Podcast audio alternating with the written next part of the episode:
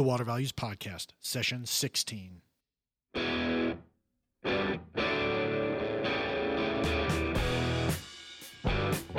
Welcome to the Water Values Podcast. This is the podcast dedicated to water utilities, resources, treatment, reuse, and all things water. Now, here's your host, Dave McGimsey. Hello, and welcome to another session of the Water Values Podcast. Thanks for tuning in.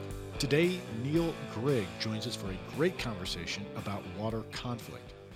Neil is a longtime professor at Colorado State University, and he serves as the only river master that the United States Supreme Court has ever appointed for the Pecos River, earning that appointment in 1988. In the session today, Neil describes the root causes of water conflict. He relates several stories of water conflict from around the United States, including the Apalachicola Chattahoochee Flint River System conflict amongst Georgia, Alabama, and Florida that still has found no resolution after over 25 years. Neil also discusses governance structures in water conflict and provides his experience as the river master of the Pecos River. This is another interview that you'll get a lot out of, so enjoy. Well, I heard no complaints with the disclaimer coming at the end of the podcast, so that's where we'll keep it. Make sure you listen all the way until the end for that disclaimer. I know you will. With that said, let's get on with it. Open the valves, fasten your seatbelts, and here we go. Well, Professor Grigg, thanks so much for coming on to the Water Values Podcast. Greatly appreciate your time.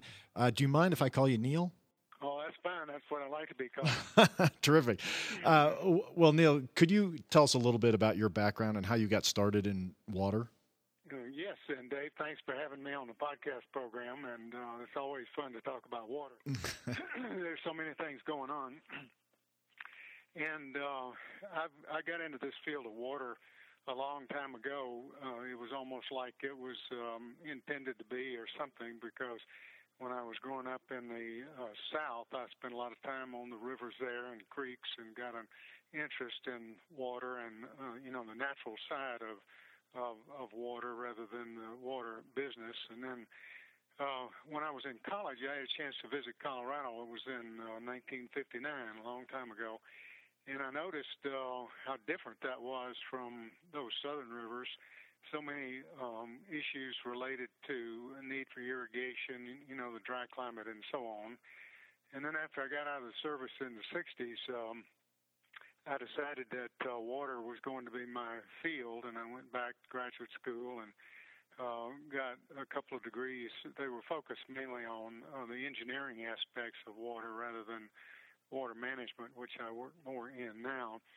And I had a chance while also working as a consulting engineer to start to see some things about uh, Colorado's uh, water management system. Met the state engineer, could see what they were doing, and so on. And uh, when I first came to Colorado to work in the mid 60s, it was right after the 1965 flood and there was a lot of attention to the disaster aspect of water as well as water rights and all of that. And it was kind of mind boggling to see how the Colorado water rights system worked compared to the way it works in uh, humid areas. Uh, one of the things that I really noticed was how if you had the water right, you could divert a whole river and dry up the stream, and it just somehow seemed kind of funny. Um, but now, when you see how the Colorado water law system works, it's not funny at all. It's part of it, and we're still adapting to that. So then later, I kind of uh, branched off into different subjects like urban water infrastructure and so on, and had a chance to work in state government in North Carolina for a while, where I was in charge of the clean water program and permits and things like that. And I began to see another dimension of water conflicts that it's not just over the ownership of water you also have all kinds of environmental uh, types of conflicts and people having different views of it and so on so by the 80s um, i had some experience in colorado water i had some experience in operating uh, programs and dealing with conflicts and that's when i was appointed as river master of the pecos river by the supreme court that's a long story as to how I became appointed, but the main reasons were they needed someone who understood a little about Western water and also had been involved in some of the administrative issues and who also was not involved in either of the states uh, uh, that were uh, involved with the suit. So by then, this was the latter part of the 60s and early 90s. I said 60s, I meant latter part of the 80s and early uh, 90s. Uh, I was doing the Pecos River and also working um, in my regular teaching, and I was directing the Colorado Water Resources Research Institute. So I had a lot of things going on, um, all focused on water management and uh, conflicts and how we resolve the many things that are going on. And that included international work, both working in other countries as well as helping the students that came here from other countries. So now, we kind of fast forward, I'm still doing the Pecos and still working on water management like um, I described. Uh, we're seeing something uh, which is a lot more complex than anybody could have ever thought it would be. And it looks like it's just going to keep on getting more complex as the demands on water increase. So that's just a short view of my background, and um, it, yeah, hopefully it will explain a little bit about um, how I got to the point I am now. Yeah, you've you've indicated a few things in there that I think we'll we'll get into.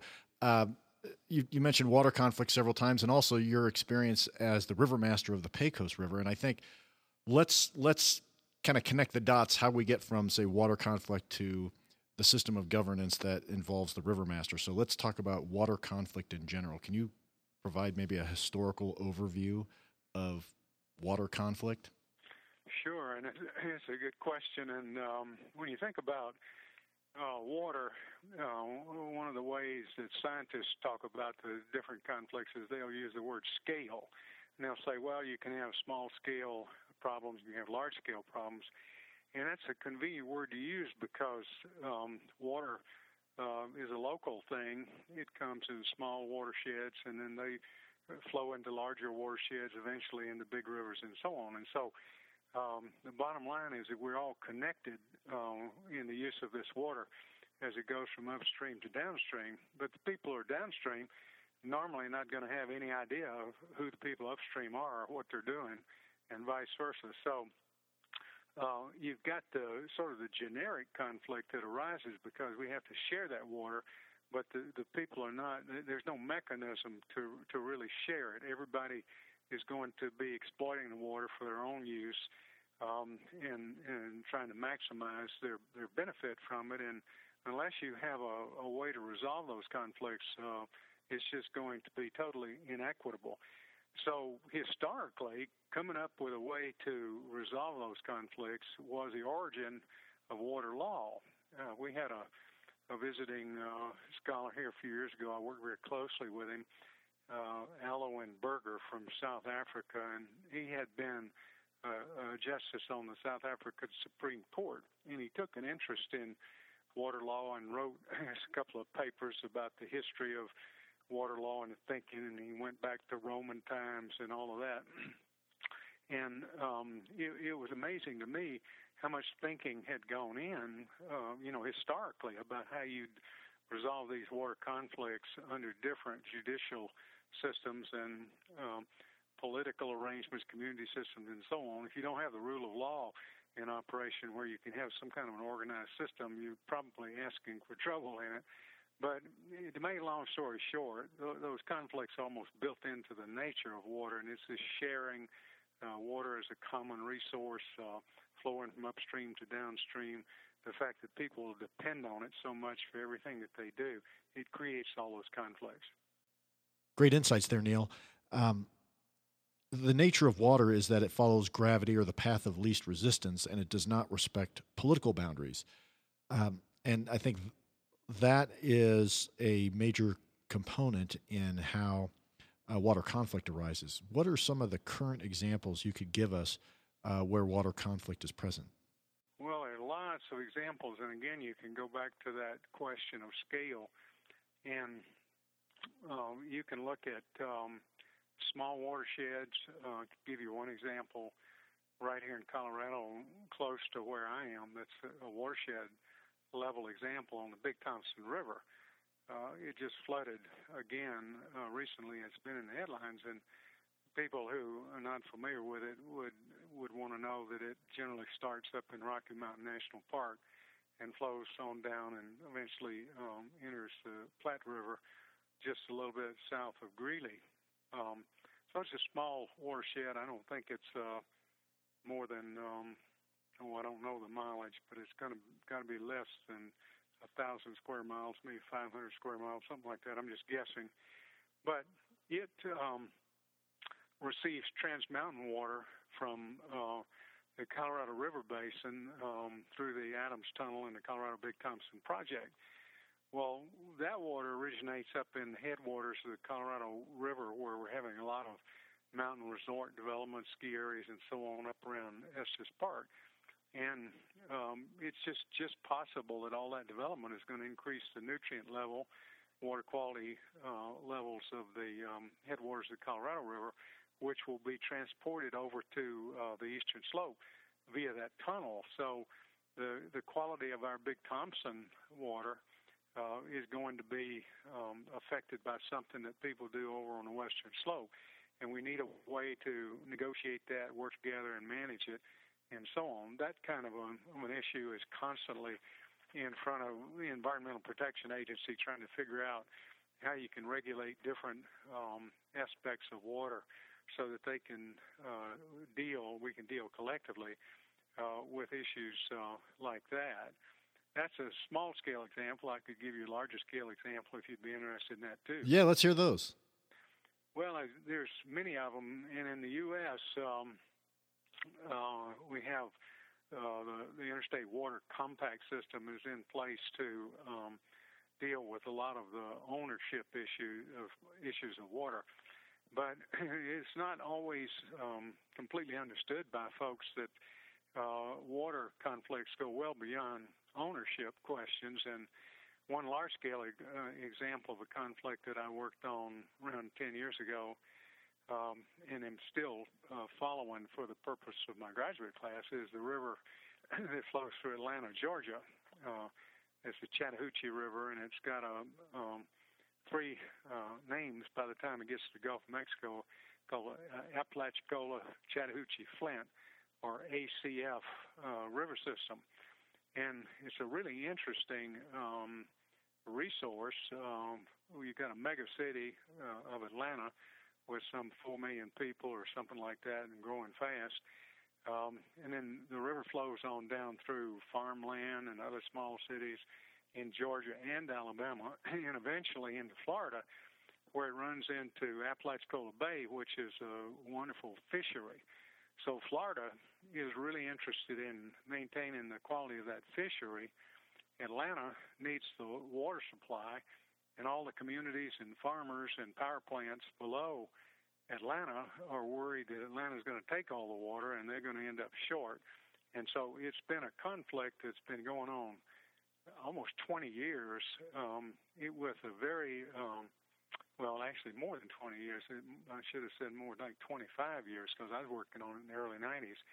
And it has involved a failed um, interstate compact that was passed by Congress, but which went by the wayside because the states couldn't follow through on it.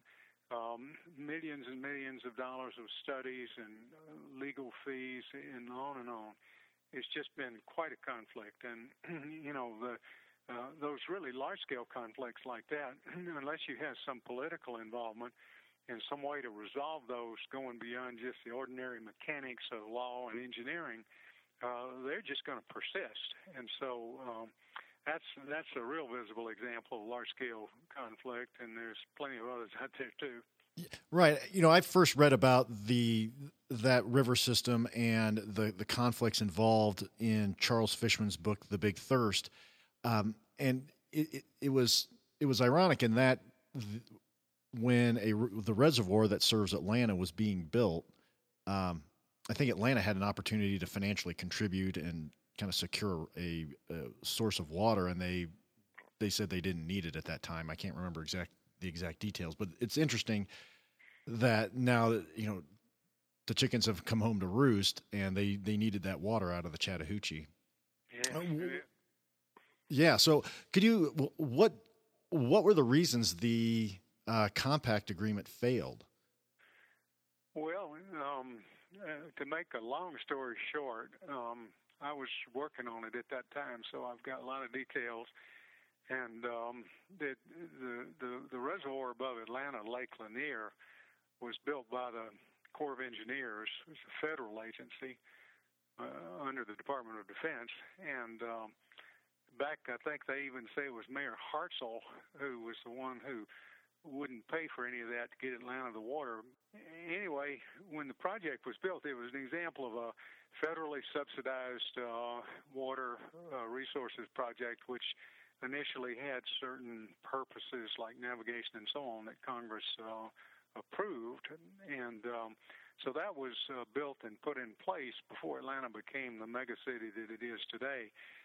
Well, by the late 70s, when drought was um, starting to affect the river, and people could see that having that water stored uh, is, was a tremendously valuable uh, resource, um, the thinking started to change, and, and negotiations started on how to use that water and so on. So by the time I was got involved, which was about 1990, and I was working on the Alabama side, so I was not a nonpartisan participant. I was considered, you know, one of the partisans with a special uh, interest since I was representing one of the states. Uh, the negotiations were already kind of kind of testy, and it all came down to how you determine um, how to uh, allocate the water among the different parties during dry weather periods. And there were two rivers linked together to make it even more complicated. The river on the western side is called the um, Alabama Coosa Tallapoosa system, and it's linked to the Apalachicola uh, Chattahoochee Flint River system through interbasin transfers up at the north end. That's all complex, you know. You'd have to look at a map to to see that. But Atlanta, as a great and growing city, wants to stick its straws out and draw water from any sources that it can. So it wants to tap all those different river basins.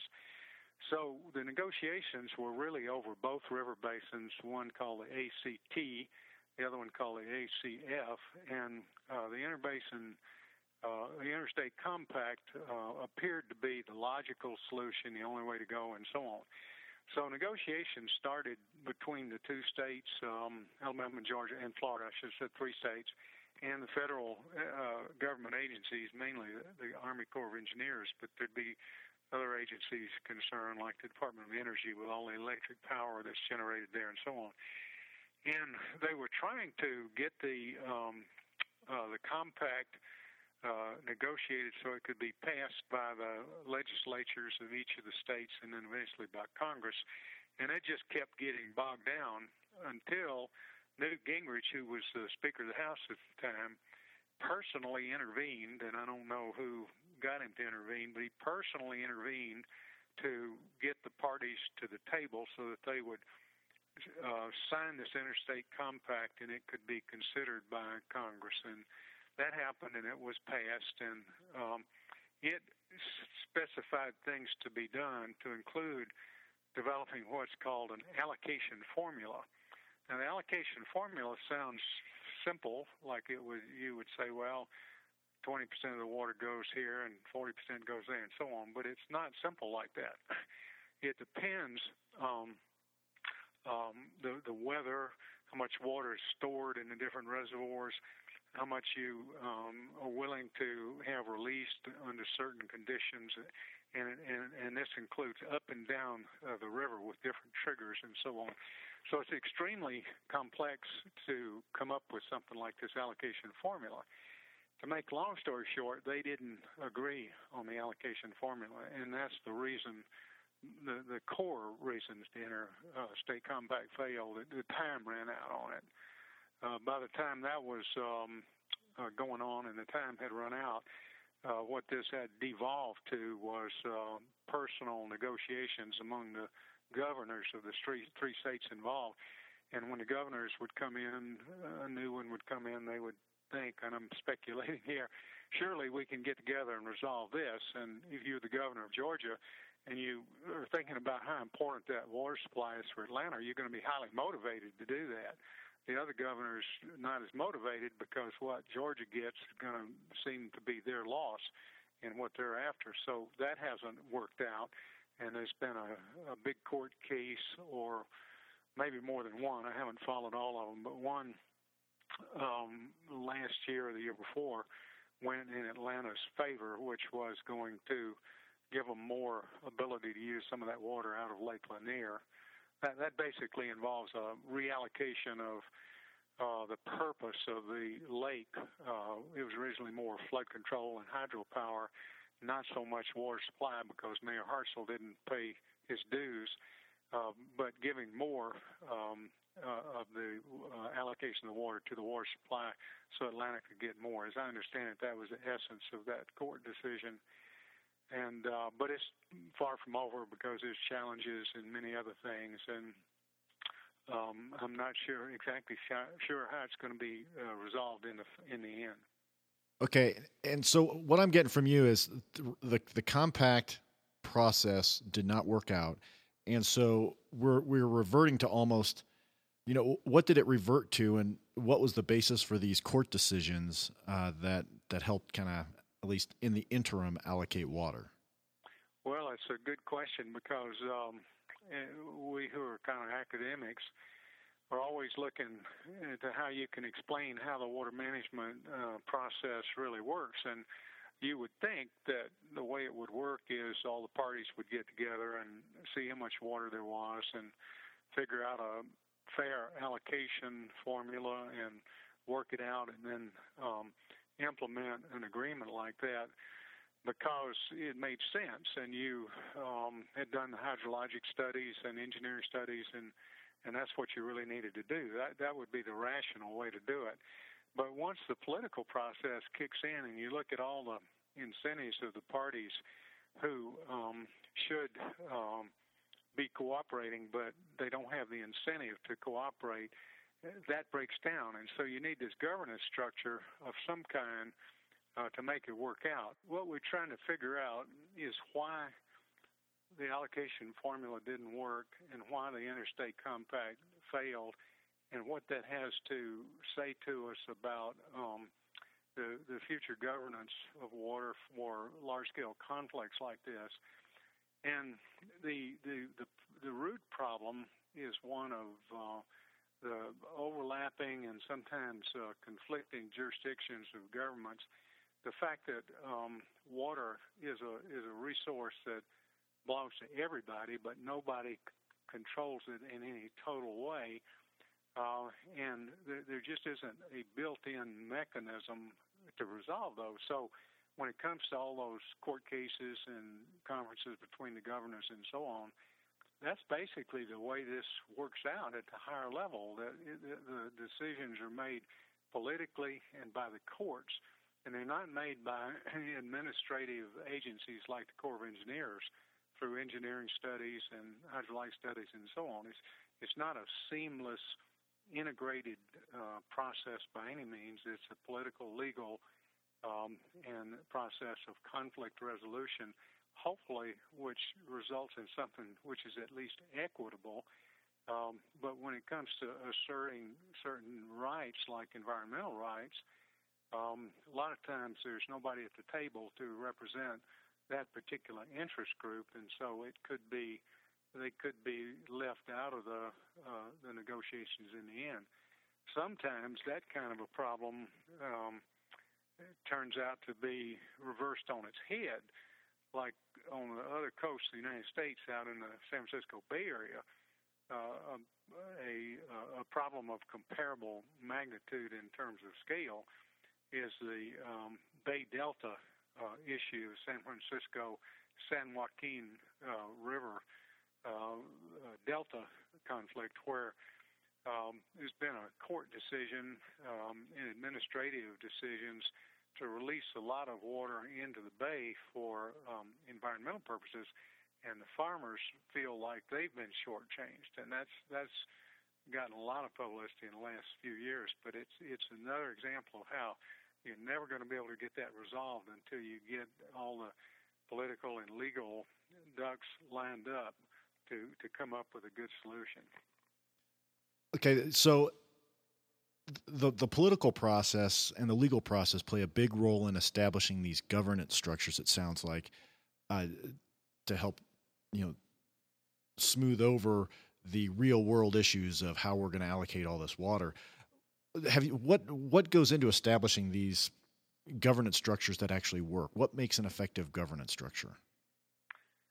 Well, it's a it's a good question, and um, in my own research and writing, when I write about different um, aspects of water management, I've kind of um, identified that question as one that needs a lot more attention than it has received in the past.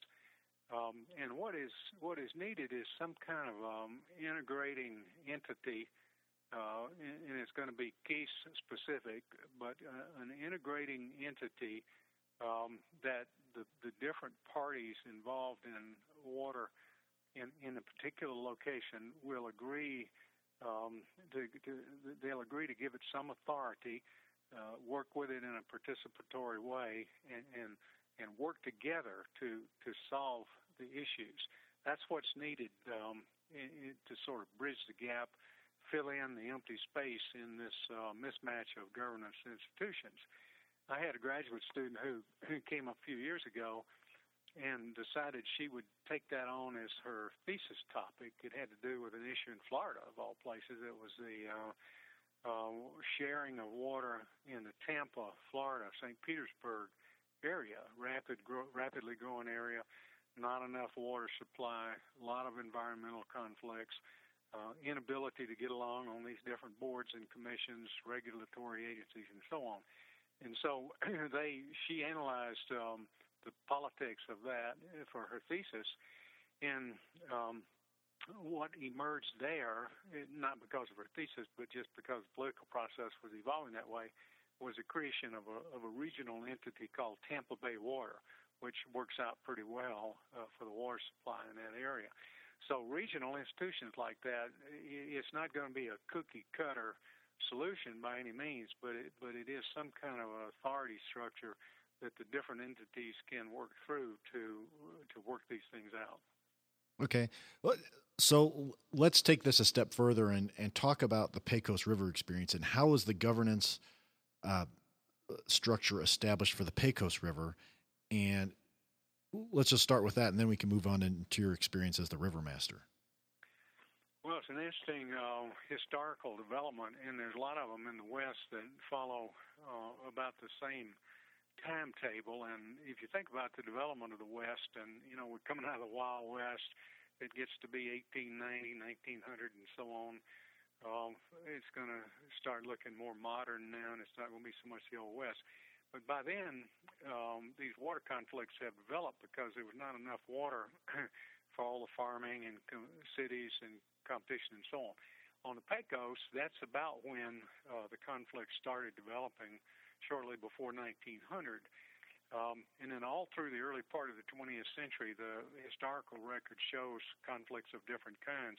But it took until um, 1940 uh, I think it was, to get um, an interstate compact signed, um, and they did that. You know, there were attempts before that. It wasn't that different from the Atlanta case. One state or another state would not agree, and so on.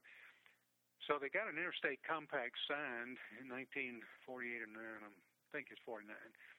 Well, it worked to some extent, but it didn't work uh, to other extents. And so in 1973, uh, Texas filed a original suit in the Supreme Court to challenge uh, the compact because they felt that they were being shortchanged in water. Well, it took 15 years from the filing of the lawsuit to get it settled in 1988. That's when I started as a river master. Um, and all these different issues were litigated um, and adjudicated by the special master in between to put into place the provisions of the uh, duties of the river master and how the future allocation of water is going to be done. So that, that's just kind of a fast uh, run through a long history of that. What are the duties of the river master as kind of settled by the parties in that Supreme Court original action? Well, it's it's an insightful question in the sense that when you set up a compact, there's certain things that have to be done to make it work. Like the, there need to be rules. There needs to be provisions to monitor what's going on. If parties don't comply, there needs to be an enforcement mechanism, et cetera. So all of those kinds of things are pretty well known and experienced from interstate compacts, but also international water treaties between countries, which are not that different than our interstate water compacts. And um, problem with the Pecos setup is you only had two states, and then you um, involved in the compact, and you have the federal government involved in the compact because it has some federal reservoirs of the Corps of Engineers and Bureau of Reclamation uh, on the river basin. So you have three parties, but the two states were not in, were not willing to let the federal government have a vote uh, in it, and so um, we were had a conundrum. There was no tie-breaking vote. So the special master Charles Meyers, um, who was appointed by the court, uh, developed this idea of a river master. There's one or two other examples around the country where you have such a duty like that. And the states accepted that as a concept for the resolution of the suit. So uh, Charles Meyers developed the, the duties of the river master, which are uh, to take the uh, the data every year, figure out how the allocation formula uh, will work for that year, uh, develop a, uh, a number which is either the surplus or the shortfall of the water delivery. In this case, it's New Mexico as the upstream state has its delivery obligation. Um, then, if there's any, that's one of the duties is the annual accounting. Another duty is if either of the states wants to um, initiate a proposed change, then the rivermaster um, evaluates this proposal for a change in the rules. Like um, if a gauge is relocated or a new reservoir is built or something like that, you have to refigure out um, how to allocate the water in that particular reach. Anything that comes up that's out of the ordinary has to be decided. So that's another duty of the river master. And then uh, the other duty is to enforce the provisions. If the uh, water deliveries are not met, the river master needs to take steps to make sure the water deliveries are met and so on. So it boils down to a fairly simple set of procedures uh, which are not always as simple to carry out, but in terms of just what they are, they're relatively simple. Okay, and so you've been the Rivermaster since 1998. How did you get appointed the Rivermaster? Well, they were looking for a um, somebody who had experience with uh, Western water, understood what that was all about. Somebody who had had some experience in administering things and enforcing things and um, had some idea about the conflict that can develop. Um, and they w- just went about um, getting recommendations, and they had recommendations, and my name bubbled to the top. Uh, and I was contacted by um, Charles Meyers, and we he interviewed me, and later I was contacted by uh, the court. Um, the justice in charge of the uh, case was Justice Byron White, who actually was from Colorado, so he knows know, knew something about water himself. And he talked to me, and uh, I actually went back to see him, and um, you know we talked it over a little bit, and I was surprised at how much uh, he and other justices knew about water cases, because um, the, a lot of them bubble up to the Supreme Court because they originate from one state suing another state uh, so that's how I got appointed, and it was back in '88. So it was 1988, um, going on 27 years now, um, that I uh, ago that I got appointed, and uh, it was just basically a result of uh, their needing someone who had those um, qualifications, and uh, it ended up that way. There are not a lot of river masters uh, like mine in um, interstate water, so it's the only one that I know of, which is called a River Masters on the Delaware River basin, New York, Pennsylvania, New Jersey, and so on. Um, and the River Master is um, a staff member of the U.S. Geological Survey. But you do have a lot of river masters and special masters, uh, uh, judge water judges of different kinds um, in action in um, smaller watersheds and rivers of different kinds. It's it's not that it's not totally unrelated to the uh, ditch rider type of um, of a job or water commissioner that we call it in Colorado, where somebody is looking after the allocation of water in a particular stream. Okay, now has has the current drought in Texas and the and the Southwest um, has that impacted the governance model at all?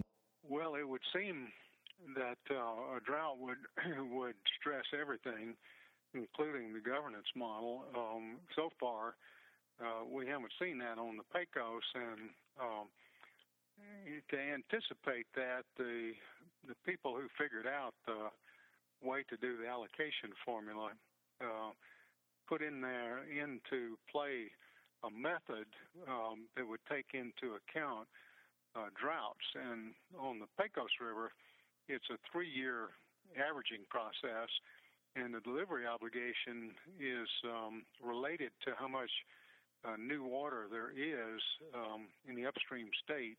So there's a formula that takes all of that into account. It was developed by famous engineer named Royce Tipton, who um, was a Colorado engineer and had a lot to do with the Colorado River Basin and its compact also.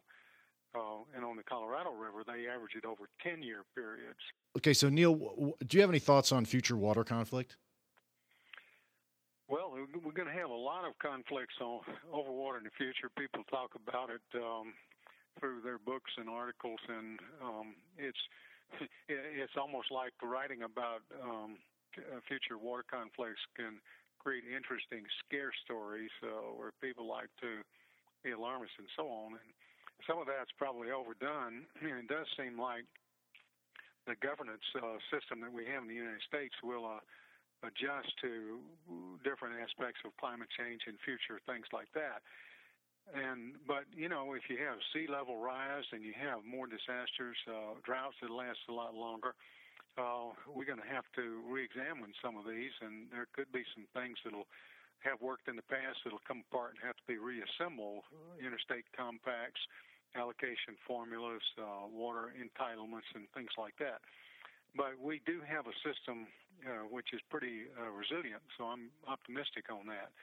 But in some of the uh, countries that don't have a well-developed uh, procedures, rule of law, um, a lot of experience like we do, I kind of wonder.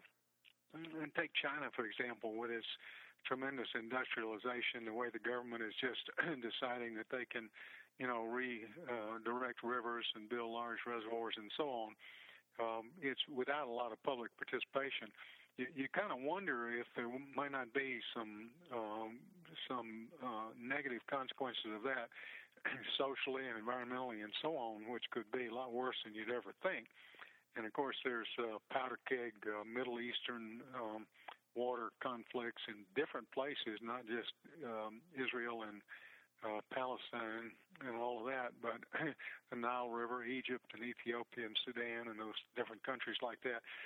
So, as the international stage changes in the future, we're liable to see some conflicts that, that go beyond what we've seen in the past. You know, Neil, this has been an absolutely fascinating talk we've had today. I wish we could go on for a lot longer, but we're drawn to, uh, you know, pushing up against the limits of our time. Um, again, I, I think it was absolutely fascinating. I'd love to talk talk with you more about all this. But uh, in closing, could you just tell folks who'd like to find out more about you uh, where they can go to do that? Yeah, thanks, Dave. Um, well, here at Colorado State, uh, water education and water research is what we do, so they can find out about me in the Department of Civil and Environmental Engineering at Colorado State University, which comes right up on the web, you know.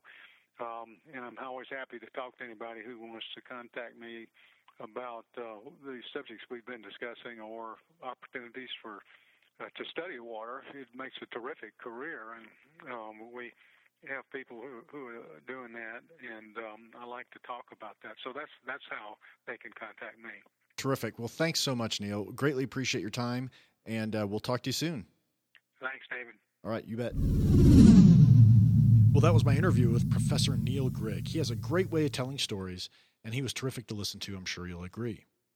Let's get into the key takeaways, which I thought could be boiled down into just one. Water conflict arises when no one body exercises governing jurisdiction over a body of water, whether it be a river or a lake. The water conflict escalates when the political states wanting water from that body cannot agree on a governance structure due to their respective self interests. Neil's discussion of the ACF conflict that still is not resolved sheds a lot of light on the issue. As Neil suspected, Alabama and Florida don't want to agree on a resolution because whatever they give up, Georgia gets. The irony here is that Atlanta could have largely avoided the conflict by contributing money to build Lake Lanier, and that's a warning for today's leaders that a vision is needed when looking at investing in water infrastructure projects. As to the resolution of the ACF conflict, it's still a long ways off, and it'll be interesting to see whether Alabama and Florida change their positions if the court cases continue to go against them. Well, you can check the show notes out for this session at thewatervalues.com forward slash pod 16. And please don't be bashful in letting me know what interested you about the interview by leaving a comment on the show notes or by emailing me at david at thewatervalues.com. You can also tweet at me at DTM1993. And finally, if you've been enjoying the podcast, please consider leaving a rating and a review on iTunes and Stitcher and any other podcast directory on which you download the podcast. That'd be so very helpful in spreading the word about the podcast. And don't forget to tell your friends about the podcast and to sign up for the Water Values newsletter, which can be done at thewatervalues.com. In closing, please remember to keep the core message of the Water Values podcast in mind as you go about your daily business. Water is our most valuable resource, so please join me by going out into the world and acting like it.